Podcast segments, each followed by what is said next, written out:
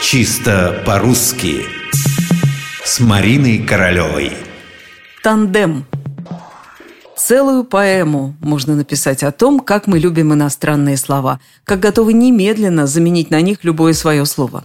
Я вовсе не собираюсь спорить о том, что лучше – калуши или макроступы. Я лишь об одном конкретном иностранном слове. Оно всего из двух слогов. Это слово «тандем».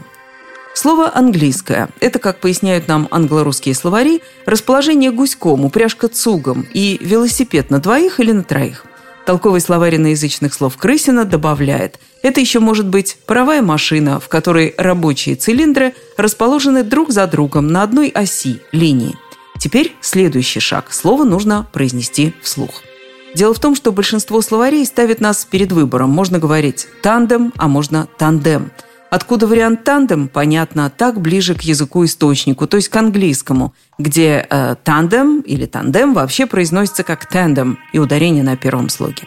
Тандем, так стали его произносить, когда слово перекочевало в русский язык. Почему, вряд ли кто-то сможет ответить. Возможно, так было удобнее. Как бы то ни было, а тандем явно побеждает.